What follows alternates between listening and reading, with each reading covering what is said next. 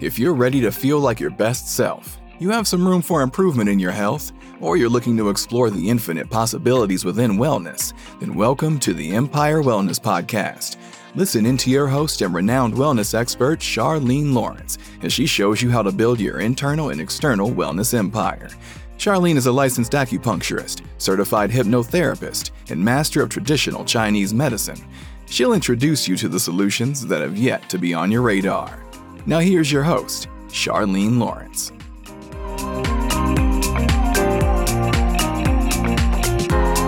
Welcome back, Wellness Warriors. I'm Charlene Lawrence, your wellness expert. I am the Chief Executive Acupuncturist at Empire Wellness Center, and I'm the founder of the Hypnopuncture Method, combining the powerful tool of hypnosis with the amazing healing power of acupuncture. I am so grateful to have you on this journey with me to explore the infinite possibilities within wellness. It is my mission to educate so you can improve, and together we can empower, inspire, and grow. Let's dive right in. A lifelong learner and a natural born facilitator, Andrea Gewurz became a certified master practitioner of integrated timeline therapy in 2016 and a certified trainer of neuro linguistic programming, or NLP, in 2017. Most recently, in 2019, Andrea became a certified functional nutrition counselor the time had come to formalize her passion for food as thy medicine into a science based knowledge where she can mentor women and men who are struggling to find their way to their unique biosufficiency and total wellness. Through her coaching practice, she leads her clients on an exploration of food and healthy weight management designed to heal the body and release unwanted pounds and the decisions that stand in the way of a vibrantly healthy and fulfilled life Andrea is currently accepting new private clients. And if you're struggling with weight management challenges and finally want to end the struggle for good, check out the link in the show notes to schedule your complimentary clarity call and see if Andrea can help you create the solutions you seek. Let's check in with Andrea. Hi, Andrea. Welcome to the Empire Wellness Podcast. Hi, Charlene. I'm excited to be here. Good. Don't know what I'm going to quite say, but I'm happy to be here and talk health. yeah. And be on Zoom like we're on all the time. and I, I know, know, I'm sure in your business, do you use Zoom a lot in your business? Uh, Zoom is sort of like my telephone now. People yeah. are like, Zoom's hard. I'm like, just go down the hall and knock on my door and I'll let you in and we can chat. so I'm excited to do a podcast yeah. because I used to be in radio. So oh. my my love of the medium of sound is profound. So let's that there. Is very cool. I've always been curious about like radio DJs and really? I I think I kind of glorify them because it just sounds like such an awesome job. But then I've known a handful of people who were radio DJs, and I think they were, they have told me anyway that they work really hard for not a lot of money. I think actual DJing is truly that. I mean, I worked for National Public Radio, and so it was different. I was building like a, instead of a TV show, I was building a program yeah. on radio, right? Well, NPR so, is like the original podcast. Well, we would take it a little differently though. However, uh, I think podcast people are it's synonymous now with almost radio. Yeah. I when I left NPR, uh, no shoot, it's going to be 18 years ago now. Oh my goodness gracious.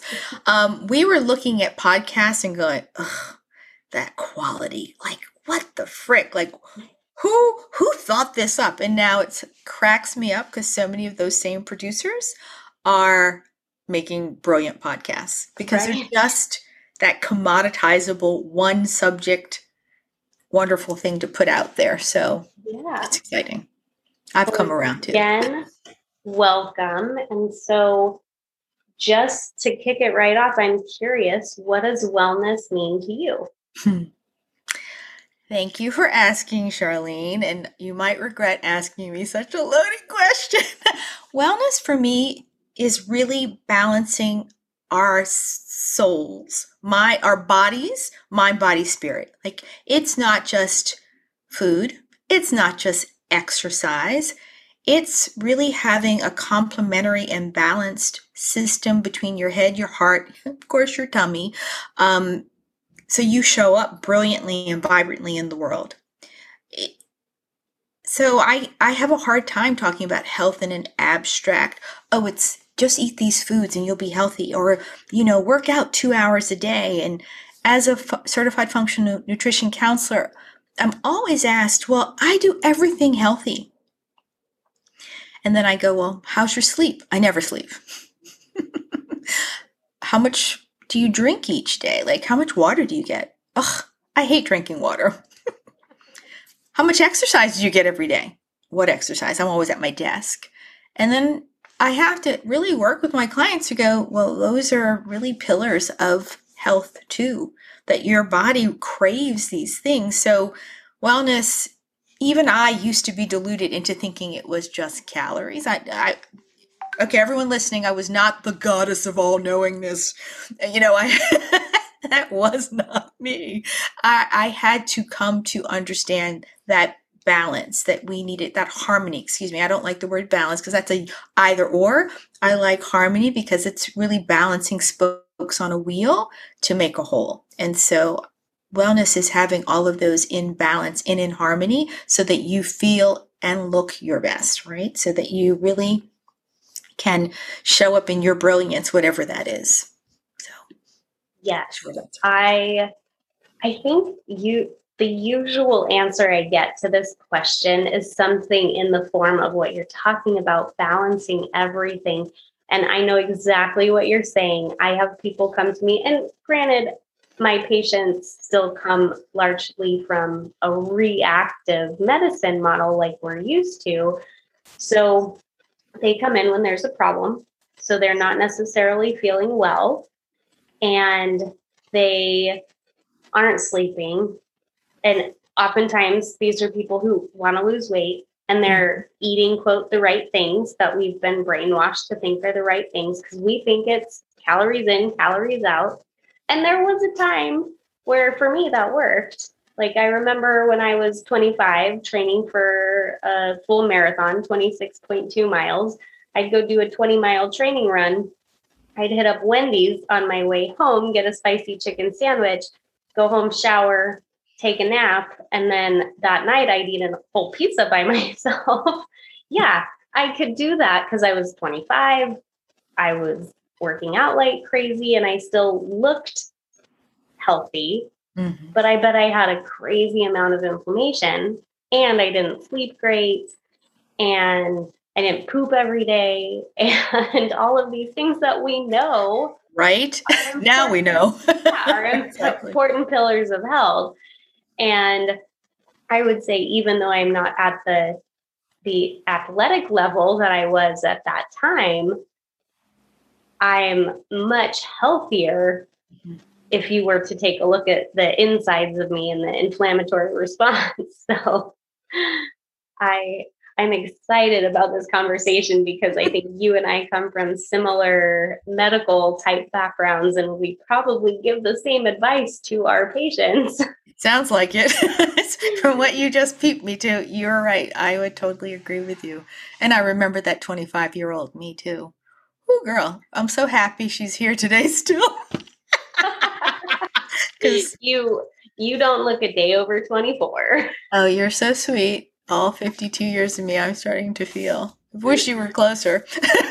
to put some needles in me, I could use some acupuncture. We could we could see what could happen. Um, I'd really love to just hear your wellness journey. And I know part of your journey involves your family too. So I'd really just love for you to start where it starts and share as much as you're willing because with your family, it's not purely your story. There's some other people Their involved. I, I'll leave out names for the sake of their privacy because one, they're children, and you know, uh, and I even leave out my husband's name, just he'll be the husband.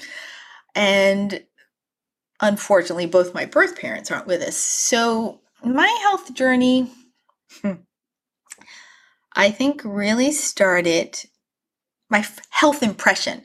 My idea of health and worrying about health started when I was eight years old and I was in the third grade. And you're like, eight years old, third grade? You really, what?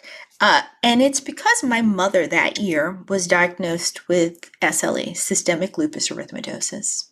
Actually, take that back. She was not diagnosed until I was almost nine. She entered the hospital and stayed for months.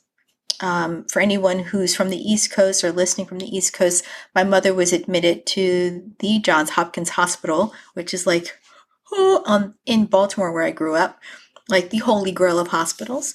It is the proving ground for a lot of fine doctors. And I remember her being there for weeks on end and know them not knowing what was wrong with her. And I remember strange words like, there's a hole in her kidney. And I had this image as a kid, a kidney with a hole in it, like a marble was missing.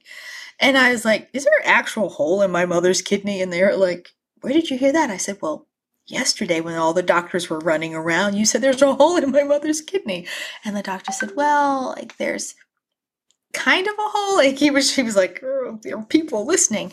But they were really bewildered because it was at a time where they didn't really know much about lupus. And I remember one day being frustrated because my mother was on the floor of grand rounds of mystery diseases.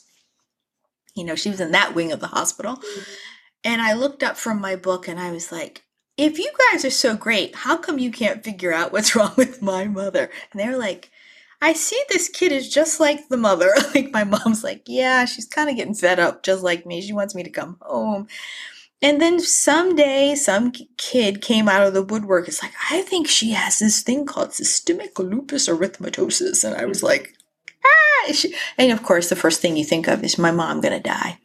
You know, like she'd been there for, you know, we were worried. And my mom had to start to explain to me this idea of autoimmune issues and like having an overreactive immune system. And I appreciate my mom didn't sugarcoat it.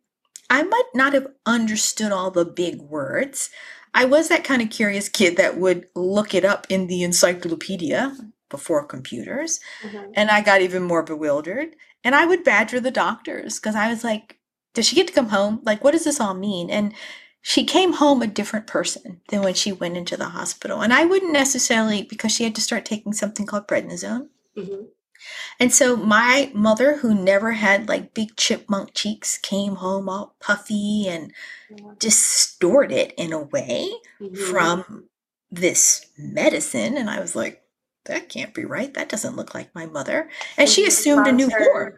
Did it hmm? cause her some um, emotional changes as well, just from the prednisone itself? Because it makes you angry. Yeah.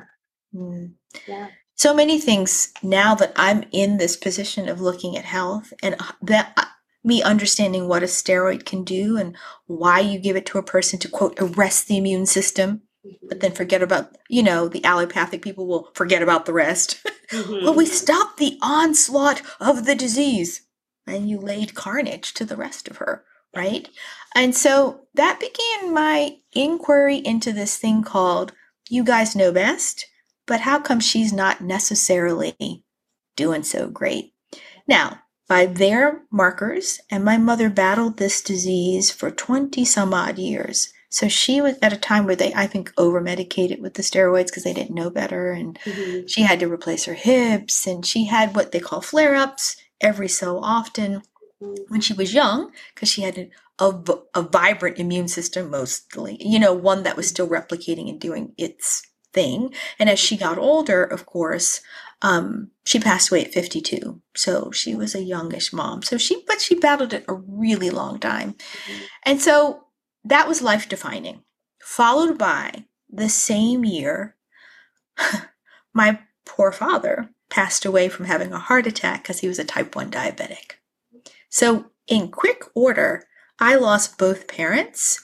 Um, I had a stepfather, so it wasn't like I was an orphan but they both got sick and one died and one came back different. And that, I think, fundamentally shaped one, a questioning of what is health? How do I stay healthy? Did I always behave healthily? No. But I kind of knew that mm, these things could happen to you depending on your health. And my mother, as she got more educated about her disease, was like, Andrea, I really want you to be, I want you to be less high strung. You mm. know, I think she was starting to correlate her levels of stress and internalizations of stress and projecting onto me, like, could you watch yourself? You work really hard. You like to go hard, hard, hard, hard, hard. And for what purpose? Was, she didn't quite say it like that, but she quite, she started to lay the framework for mm. me to go for what purpose, you know, later on, right? And so that began my health journey. That was a defining moment at a defining point in my life. And I really think health was a thing. Like, I don't know if my children look at health in any way because they have vibrantly healthy parents. But when you have sick parents or a parent who dies prematurely, um, you're changed. So that was the defining moment. And then, you know, I started to have my own health issues, right? Um, to my mother's point, I worked really hard. I got good grades. I was super competitive. Uh, I still am probably all of those things. However, now I realize I need to sleep. I don't think I ever really was a good sleeper. My mother would say, I think you came out of the womb awake. And I would find you in the crib, just happy, looking in space, staring at something, awake. But you'd be quiet. You wouldn't cry because you were bored. You were probably thinking. so, overthinking probably been with me for a really long time. Uh, and so around college time, I think all through my childhood, I had like weak tonsils, you know? Mm-hmm. And so I was always having strep throats and things like that. And I was a good doobie taking my antibiotics, yada, yada, yada. So by the time I was in school, I went to school to be a, get this, an opera singer and an engineer at the same, yeah, I know very that's how I went to NPR. It's another. Well, you had to make money to support your singing career. Right. So my parents were like, sure, they were both mathematicians. You know, one was in my mom was a statistician of all things, and she worked at NASA. And my dad was a professor of mathematics. So me wanting to be any kind of artist was like, say what, Willis? Like, are you really serious? Like, you're smart, you're good at math, you will do math. I was like, I, I don't love it though, you know? So I said, well, fine. I'll do something called sound engineering because it sounded cool. I didn't know what I was talking about. And I ended up um, finding Johns Hopkins and Peabody. They're this like Peabody is the conservatory that's now part of Johns Hopkins University, and they have a double degree program, and I ended up in that program. So that's how I got the engineering part with the music part. So I got to sing, and I took those darn electrical engineering classes. I had a lot of credits. It was nothing for me to have 20 credits a, a semester. And so it was a double degree program, but pretty intense. Mm-hmm. And it was wearing me out. So the first knock on the health door for Andrea was, it's time to take those tonsils out. Now I'm a singer. It's like, what? like, I don't want to take out my tonsils. I did, and I had to relearn to sing because the inside of my throat was different, you know, and the structure and the vibratory field and all this jazz. And so that was like, oh my God, life defining moment. I better take better care of myself. Ah, you know, and I had a highly acidic stomach from stress now, like, you know, and that's when I met my first naturopath and holistic doctor and all these people that started to change my idea of health. Like, I started to acquire uh, I call them teammates in my health journey to help me be a better health person. Now, mind you, this is all 2020 hindsight. Y'all, I didn't have any plan. I was just going to the person who's going to make me feel better with the least drugs at that time, right? Like, and that's when I got turned on to acupuncture, and Baltimore had a very good school of, um, Columbia, Maryland, of fifth element medicine of, of acupuncture this is a plug for Charlene because she does traditional Chinese medicine. But then I learned like there was like that fifth element school and there was mm-hmm. TCM and I was I'm like trying oh. to is it what's the name of the school? Oh, it's changed names. Okay, Not okay. um everyone knows fifth el- element Yeah. stuff from, from Yeah, there's Worsley. only Yeah, yeah, but, there's uh, it- only like one. I think it's the Maryland Institute of Traditional Chinese uh, Okay. they they have now added traditional Chinese medicine, but they Mm, yeah. used to be oh Yeah, the name will come to me later. I, but of course, There was a just going to sleep. school and I went to study with the students, and that's when I began to fall in love with acupuncture. So you do hold a very special place in my heart because I was amazed at the transformation in me because of acupuncture. And then I was like, I'm going to be an acupuncturist too. Don't tell me I can't be everything I want to be. Uh, and so I would read the books. I have a couple of, you're like, what are my favorite books? Well, I have so many favorite books. So that's a whole other thing. And they range the gamut because I'm just insanely curious, right? And so I had people that taught me how to detox, and now some of them I think are quacks. But you know, like all of these people were changing my view of health and like what it meant to show up as healthy. So, but one of the things they never told me was get more sleep. I mean, my acupuncturist did, but I was like, yeah, I get plenty of sleep. But I think if everybody had universally said, I'd like to see your sleep log, and you are getting sleep between 10 p.m. and 5 a.m. in the morning, like if they had done that, I would have better habits. Because now I, ha- I, I, I time myself. like I, I actually am like, can I make it up all the years of not sleeping? Because you know, I started then to work in radio and working around the clock. I broke my clock. I broke my internal clock. And so, you know, my big other pillars of tragic health issues, and knock on wood, they really weren't tragic, but they felt tragic at the time, right? Mhm. Was when my thyroid went crazy. I was on assignment in St. Louis going to the hospital. I'm in charge. I'm like going to the emergency room. I'm like, I have a show in two days. I can't be in the hospital. Of course, that was not helping my issue. And it, we discovered it was my thyroid three weeks later back home in Maryland. And so I'm like, my thigh who? you know, and, and so learning to support that, but not really learning people. I just went through, I used non traditional ways to hack my thyroid to resist being removed. so I, I said, Oh, you're not cutting it out. I read that it's too important for you to cut out. No, no, no, no. My endocrinologist was like, Who is this crazy woman in my office? And I said, Give me 90 days. And I changed. I went from being a hyper thyroid person to a, he's like, You did this with food? I was like, Yeah, uh, I did actually. He's oh like, my How? I gosh, was like, I am gonna have to link up in this episode. I'm gonna have to link up my episode about the thyroid, being myself being a thyroid specialist, and I had a patient just last week who said, "Oh yeah, I'm getting." Um, they found a bump on my thyroid, so I palpated it. Uh, for people not in the industry, I felt it. I felt her thyroid, and she definitely has a bump. And this is a woman who recently went through breast cancer treatment. And so, of course, you know, it's important to be very, um, very safe with any Mhm. bumps. And she's, I told her, I was like, unless you have thyroid cancer, I was like, do not let them take your thyroid because every single cell in the body uses thyroid hormone.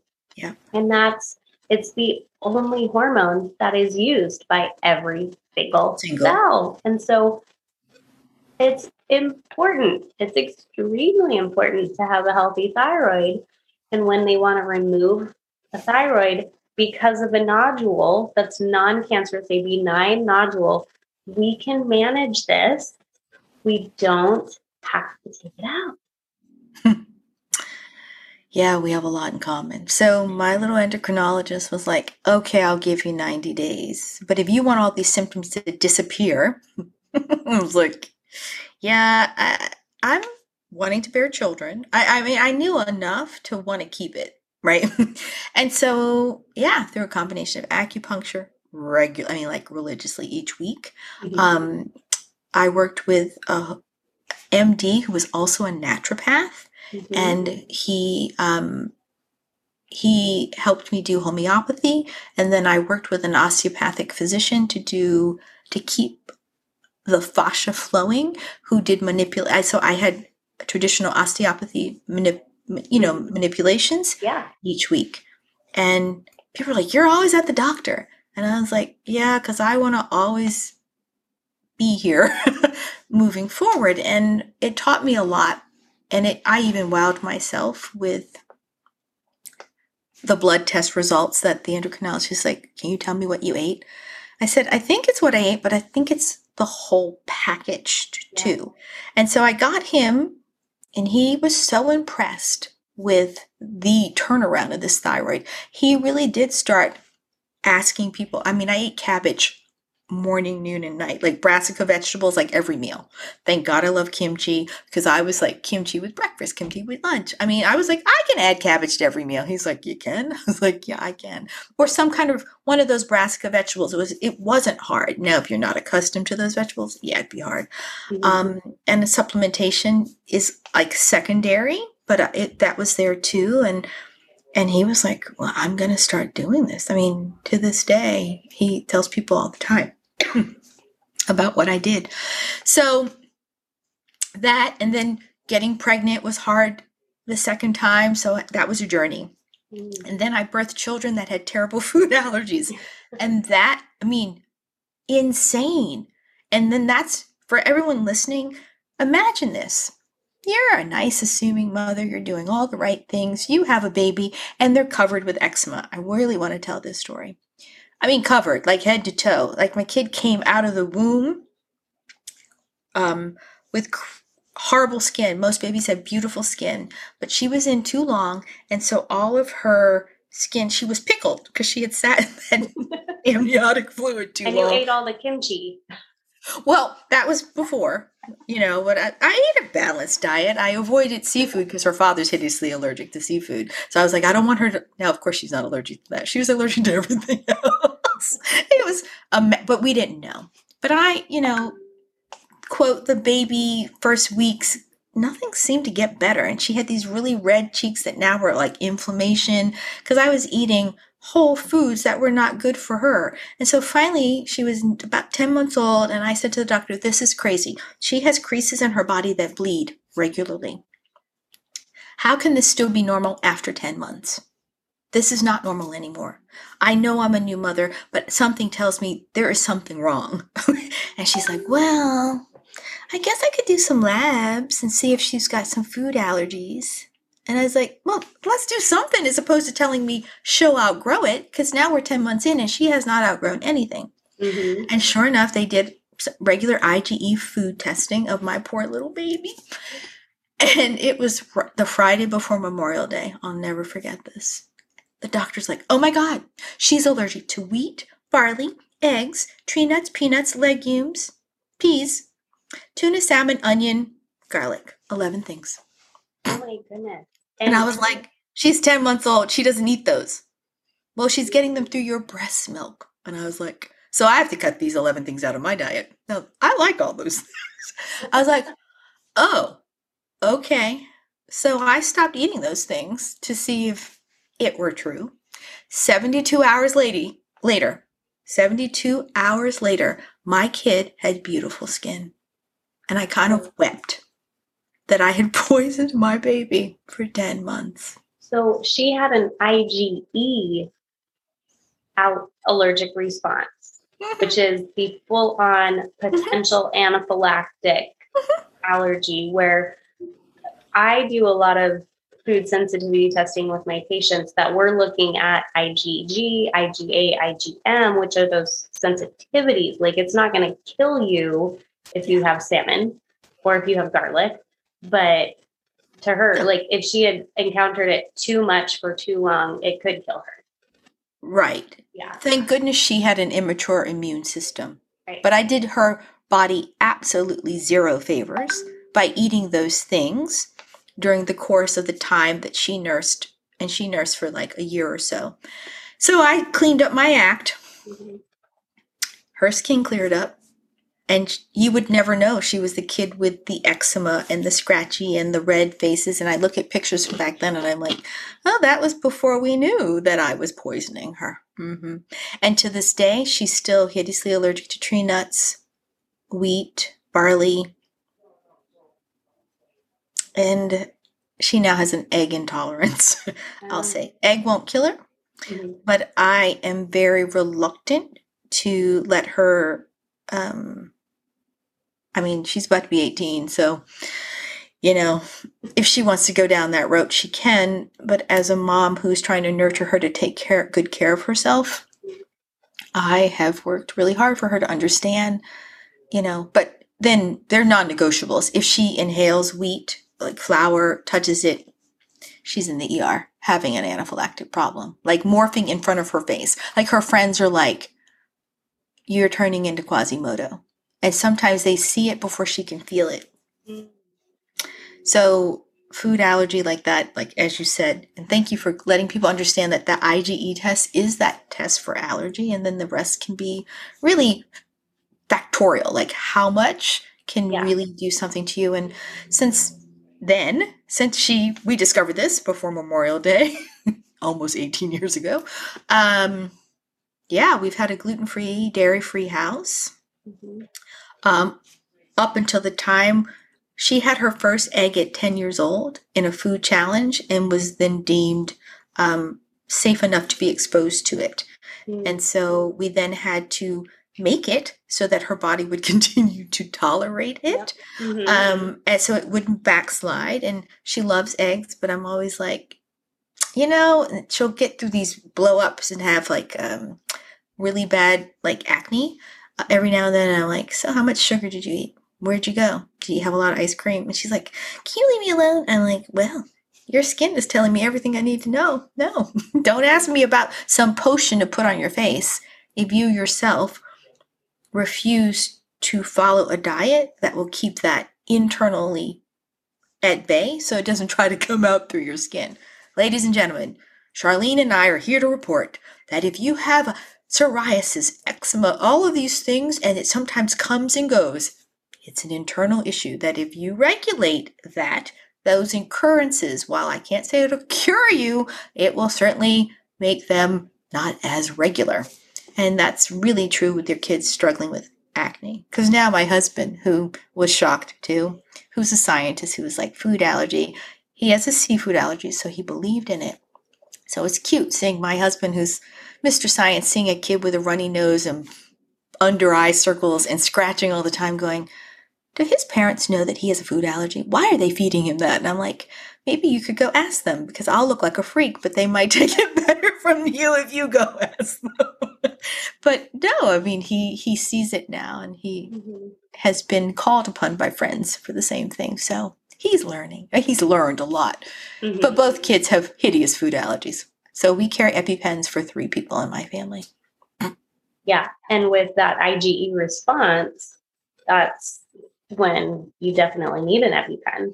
Because, I mean, if, if she even inhales flour, like you said, there's countless ways that that could happen. And then it makes going out to a restaurant so difficult and scary. And yeah. Really scary. Um, so COVID, the year prior to COVID, my daughter had nine trips to the ER. My goodness. It was the worst year as a parent because she was out with friends. Yeah. She was in social situations where it was supposed to be safe. And again, if you're if a kid says to you, is wheat or nuts in this, they are probably not strong enough self-advocates to say, I will die. Right. She doesn't want to wear a MedicAlert so that if you're asking and you're a smart adult, you'll go, oh, the kid probably is asking because they might die. Um, because it's been times when adults have thought, oh, she's just being a kind of snooty Orange County kid asking Mhm. for, I don't want gluten. Hmm. And that's a nice way to say, I really, gluten covers her not getting wheat. So we have said, Right. you know, can I, is it gluten free? And many times because the child has asked and not me or her father, um, they've made errors or they've omitted or they didn't take it seriously. And then when the ambulance comes to their restaurant or their place of business, then the apologies, we're so sorry. Oh my God, we just looked in the book. And I'm like, $3,000 later because of the ER and an ambulance. You should have looked ahead of time. I'm sending you the bill, you know, because I know my child asked. She's not afraid to, to ask. Oh, anyway. So food allergies, big deal to me. Definitely. And I think it's it's oftentimes when you attach that dollar figure to it and say, this could result in a $3,000 bill that I will be passing along to you. Would you please double check? And yes, food allergies, especially allergies, because I have a gluten intolerance, but I can eat it and it's not going to kill me. It's going to make me feel a little crappy for a day or two, but that's all. And when you're talking about allergies to the point of carrying an EpiPen, that's some serious business. Yeah. So, Andrea, I have one last question before we begin to wrap up because I have a feeling we can go off on this for quite a long time, too. Mm-hmm. So, when did you get into becoming a functional nutritionist? And clearly, I think we see a little bit of how your journey took you to that. But what really made you flip that switch? Especially, it sounds like you had a great career with NPR, which would, in my opinion, sounds like an incredibly fun career to have. right. Well, uh, it too was, I think, infinite design, right? Um, I think I was given a lot of instances to be a resource for people. I was definitely at every sc- school that my children have attended I was like, that's the mom who deals with the most food allergies. She's Zola's mom. Oops. She's she's that girl with the food allergies mom. Uh, and so I would routinely get asked, what am, is this analogy? Is this? And I'd be like, well, you need to check with your doctor. And I was like giving away this information and because I almost felt like it's a PSA. I mean, I would do it as a PSA any day, right? My second child is the reason I went into this health field. And and that's because she was born and outwardly beautiful baby um but around what is it with me in 10 months? At around 10 months i'm like you know my little person is not wanting to crawl. She's not doing anything to want to walk. She's kind of like just here but kind of not here. And uh, we had an incident, and of course, you know, she got quote an ear infection, so she was given an antibiotic and a, a analgesic, like a pain reliever. And I've always thought we have sensitive systems because we don't really inundate them with lots of gunk. So a little bit goes a long way. And I told the au pair, because I was still working in radio at the time, if her fever exceeds 100 degrees because i'm not afraid of fever like up to 100 i'm like it's the body's cleanup system i need that fever to do its job so if she gets to like 101 seems uncomfortable you can give her half a dose of this fever reducer please do not give her the fever reducer and the antibiotic at the same time okay okay okay okay so I leave, and my kid was a little feverish, but I was like, she's fine. She's not really fussy. It's the body doing its job. I came home, and my kid was catatonic compared to the way when I left. She was just sort of sitting there, like, and I'm like, oh, the baby's been good all day. And I'm like, has she been like this all day? Oh, she took her medicine, and she took a nap. I said, did she wake up like this? Oh, she's been quiet all day. And I'm like, ready to strangle this woman. And I said, um, uh, so fortunately, I had some really good osteopaths in my back pocket, took them, and they were like, um, what happened to her? I'm like, uh, I think they gave her this and this together. I don't really know, but please bring my baby back. Um, in that moment, she was forever kind of different. Like we don't really know, but it was 10 months old. So, uh, mm-hmm.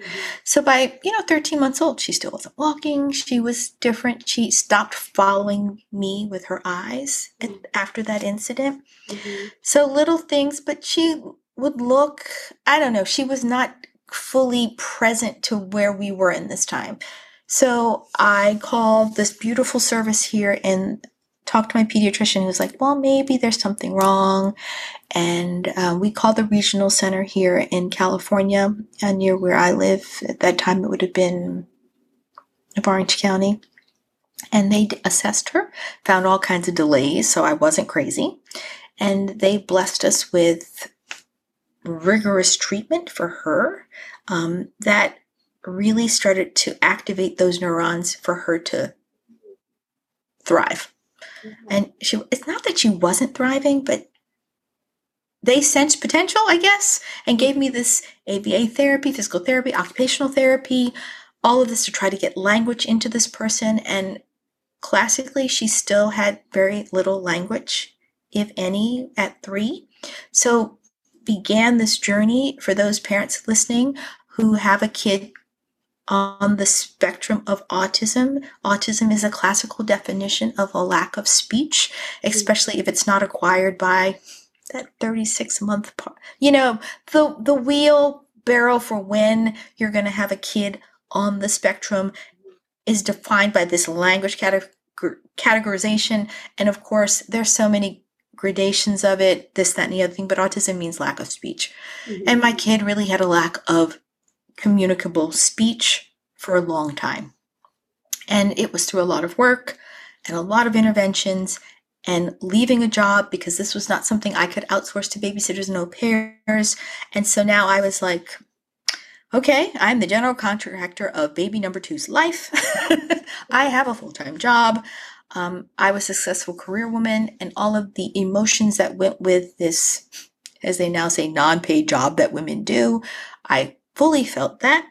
And I decided that I needed to work for myself or I needed to have some outlet for myself as a woman, as somebody who was so used to running things other than a person because you can't run people. So I was like really frustrated and internally very conflicted.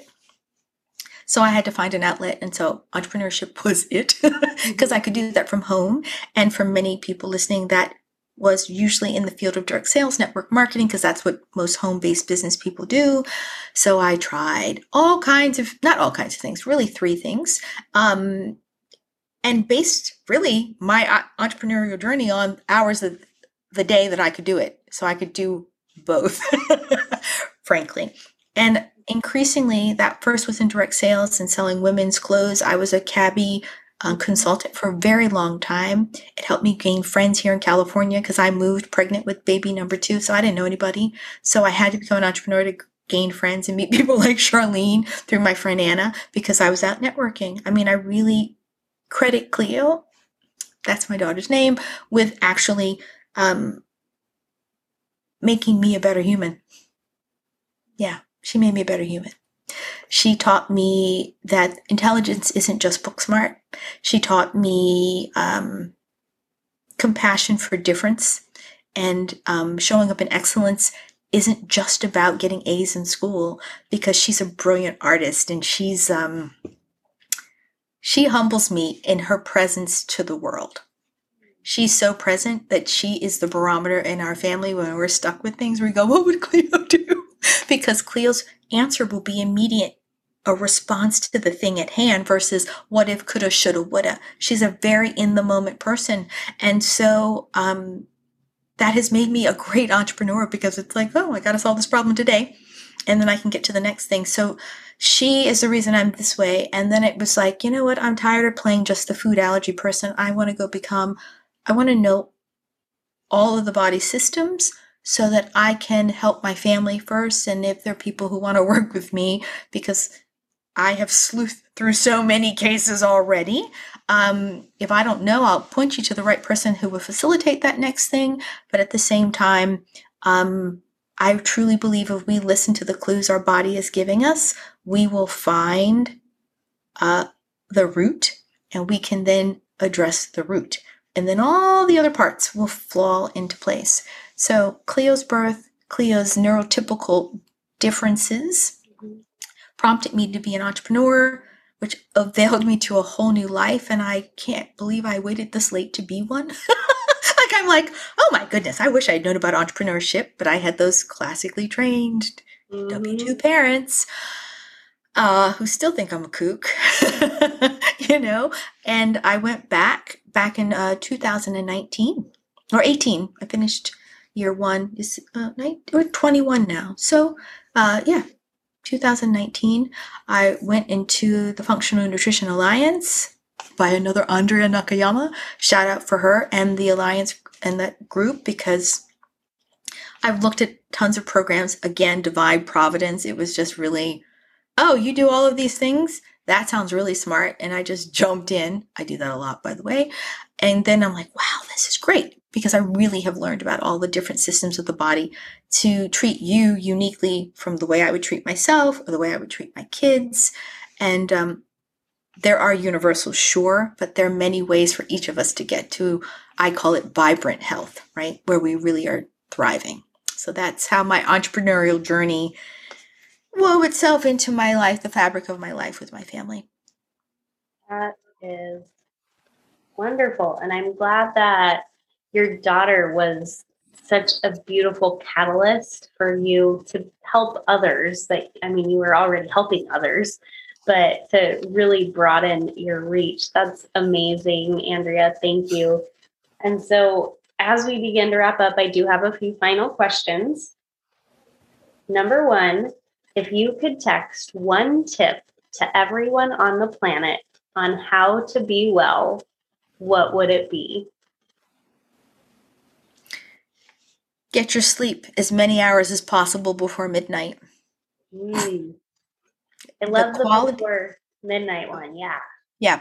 Uh, it is as much as I have resisted being in broadcasting, bearing children, um, that clock and that barometer of that sleep before midnight, I will use myself as an example. If I put myself to sleep at 9 30, 10 o'clock, that sleep between 10, let's say 10 to midnight, is like times two compared to the sleep if I went to bed at midnight and slept till 9.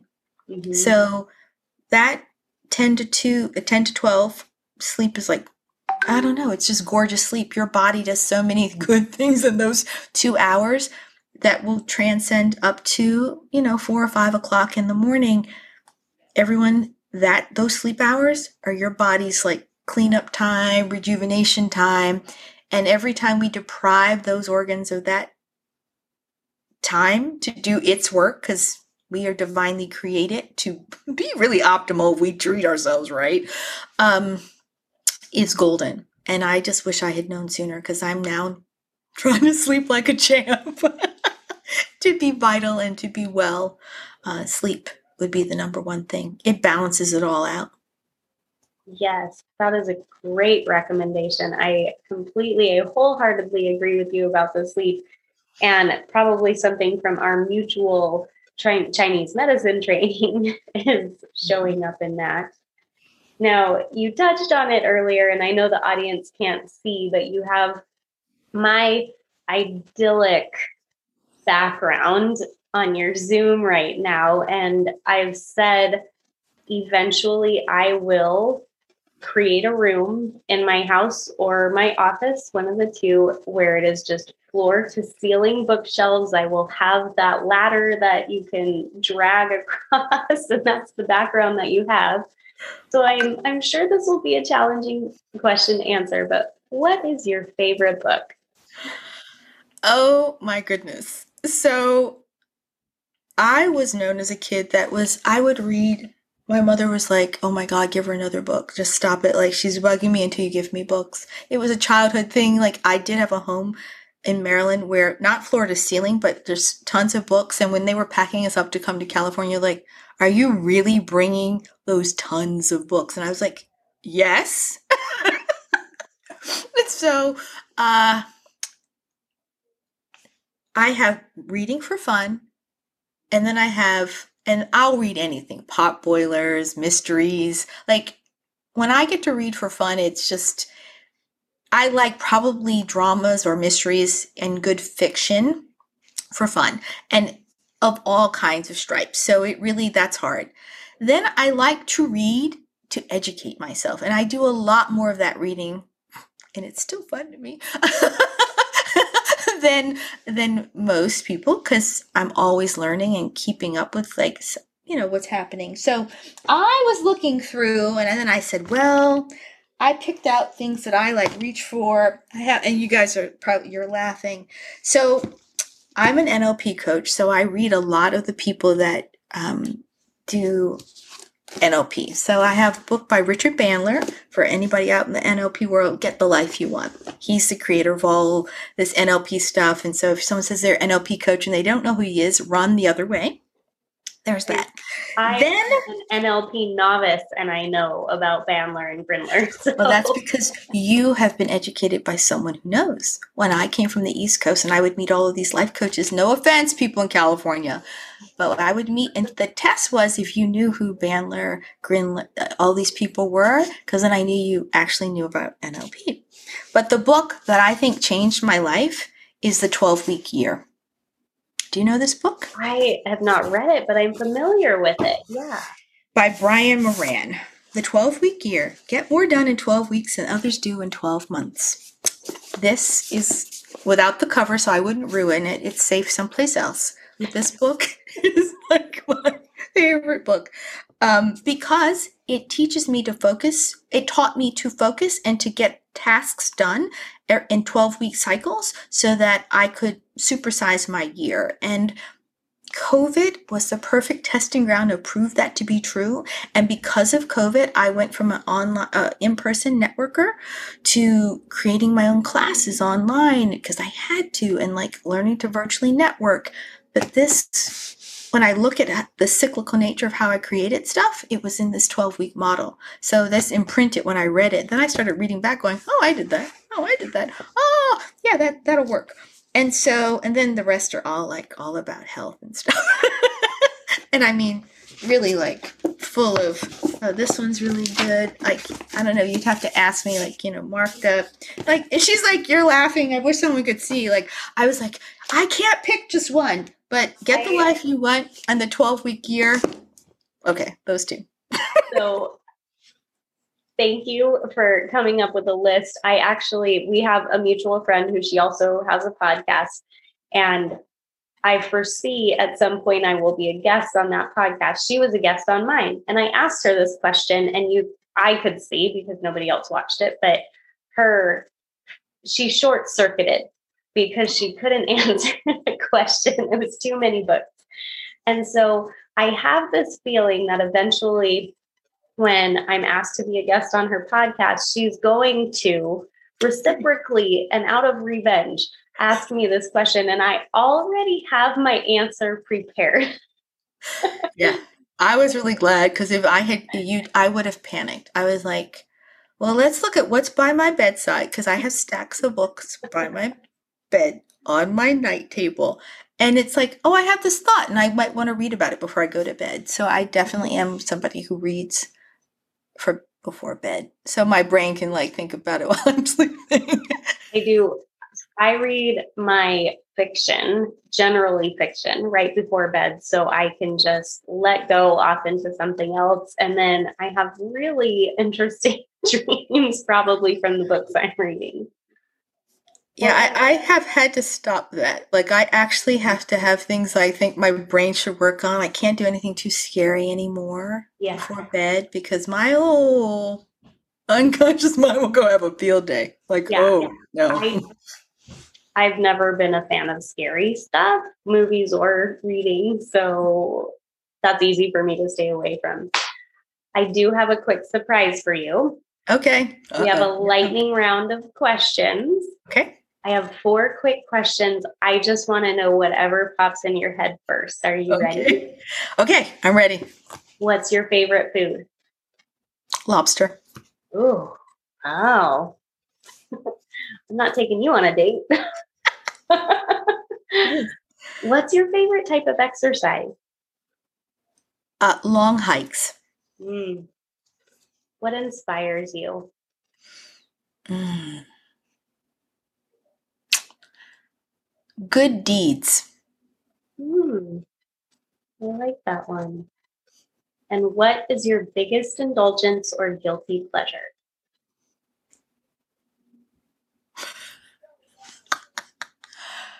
Okay, you ready? Yeah. Korean dramas. Oh my gosh. I'm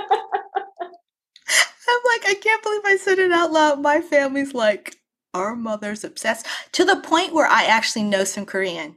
Like, I sit in Korean markets now. Granted, language is easy for me. I'm a highly oral person. That notwithstanding, I have never spent more than two or three weeks in Korea. Uh, but I am on vacation. But I found dramas once. I don't know when I found them, you guys. I can't even remember. And I was taken back to these historical dramas, and I have been bewitched by historical dramas. The production values, the costumes, the hats, the clothes. I just love it. And then the crazy storylines. So that's my guilty, guilty pleasure. I love it. That was such a unique answer. That was wonderful. Well, Andrea, I have had a great time, and I could tell you're definitely my soul sister on certain levels. And so I can't wait to spend more time with you. I, I'm glad I didn't scare you with my list. like, you still want to hang out with me, Charlene? Okay, good. Oh, yeah. I think you and I could um, find a cozy couch somewhere and grab a coffee or tea and just read by read together. yeah, agreed. No, I have really been delighted. And for everyone who's wondering, how did I meet Charlene?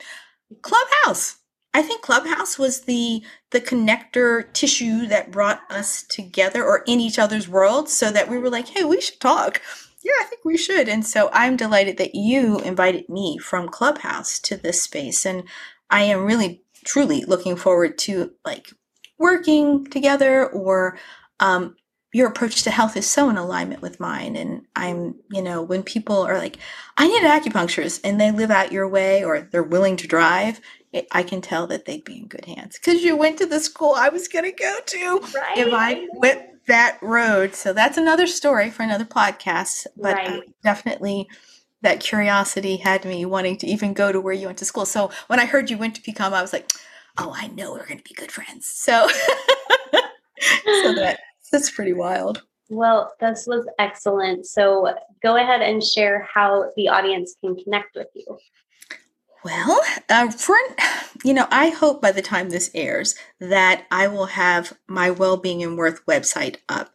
In the meantime, you can find me on Instagram and uh, Facebook through my Wellbeing and Worth moniker, and that's where I'll be posting my variety of classes and ways to work with me. I mean, you can work with me individually, where um, you come to me because you would like what I call a, a premier case review to really suss out a plan 12 weeks or 24 weeks to really reform your health. I have a detox and rejuvenation cleanse program that's an eight week program that is being refashioned to be that true 360 approach. And there are going to be two hour classes where we really work on mindset along with a mind journey, a body journey, and a spirit journey. And then I am capitulating. That's what I call it. But people are like, I just want to lose weight. And I believe in weight release. So Ah. I am creating because things you lose, you you find again. So I would like you to release and let them go, and hopefully they never come back. And that would include pounds and kilos. So that is a new program that I'm working on that's sort of aligned with my health mission, but also um, will help people get to know me. And then if they still need a deeper dive and want to really work on root cause physicality issues, then of course there's the premier model. And so I'm refashioning all that into a website so I don't have to repeat it. You can click on each of the things. I have a wonderful woman working on that for me right now. It's not quite ready, um, but I usually network and people find me through Facebook and Instagram and LinkedIn. So I'll send all of that over and you can put it there and you can see the unveiling of my social, no, my digital real estate. Yes, my digital real estate is coming. so I am fully joining the digital age with that. So That's Looking forward to it. fantastic. Well, thank you so much, Andrea, for sure. sharing with us today. And um, this was just this was wonderful. Thank you. Well, thanks for having me. And it, I think I haven't really, um, really voiced the twist and the turn. So thanks for giving me an opportunity to give voice to my journey because I think I know I love podcasts because of the journeys I get to hear from. So I hope this helped you and the people that listen to this podcast because embrace the change, everybody. Like the changes are what make the journey juicy. So, yeah, make the journey juicy. All right. Have a great one. Take care. Thank you for taking this journey with me today. Your health and wellness are important to me. It's also important to me to spread wellness across the globe. I'd love for you to do three things right now to help me accomplish my mission. First, I'd love for you to leave a five star review with a comment, and don't forget to hit the subscribe button. Second, head on over to Instagram, Facebook, or Twitter and follow me at EWC Health. And last, jump on over to empirewellnesscenter.com slash podcast and click on the link to book your free wellness assessment with me. Let's get a 30 minute call on the schedule to look at your history and find the solutions that work best for you. That's empirewellnesscenter.com slash podcast. And if no one has told you today, you are amazing. You are loved and your possibilities are infinite. Whether it's improving your internal, physical, or mental health, we have more tools to explore the infinite possibilities within wellness. Be sure to visit us at empirewellnesscenter.com for more ways to connect with Charlene. There you'll find ways to educate, improve, empower, inspire, and grow. That's all available on empirewellnesscenter.com.